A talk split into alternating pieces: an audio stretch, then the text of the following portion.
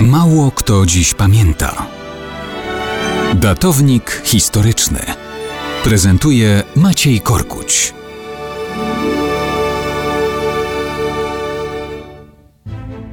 Mało kto dziś pamięta, że w sobotę 14 września minęła okrągła 70. rocznica zamordowania w komunistycznym więzieniu księdza Władysława Gurgacza, zwanego popiełuszką lat 40. Władysław Gurgacz był jezuitą, niezłomnym duszpasterzem, na którego odważne i bezkompromisowe kazania wygłaszane w Krynice zjeżdżały tłumy ludzi.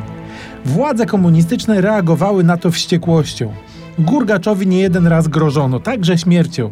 Nie przejmował się tym, robił swoje w poczuciu głębokiego zawierzenia Bogu i Matce Bożej.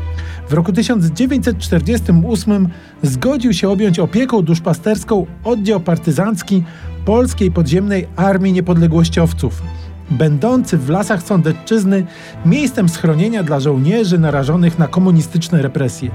Komendant oddziału Stanisław Pióro pragnął, aby walka niepodległościowa była przez nich prowadzona w pełni zgodnie z zasadami moralności. Kiedy Gurgacz zgodził się zostać kapelanem oddziału, miał pełną świadomość, że wiąże się z partyzantami na dobre i na złe.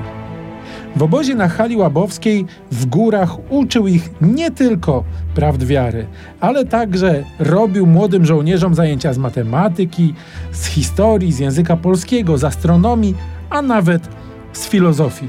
Kiedy w czasie jednej z akcji w Krakowie UB pojmało dwóch z jego podkomendnych, dał się aresztować, aby być z nimi do końca.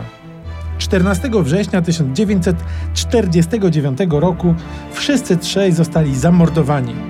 Zginęli jako ludzie do końca, wierni Bogu i ojczyźnie.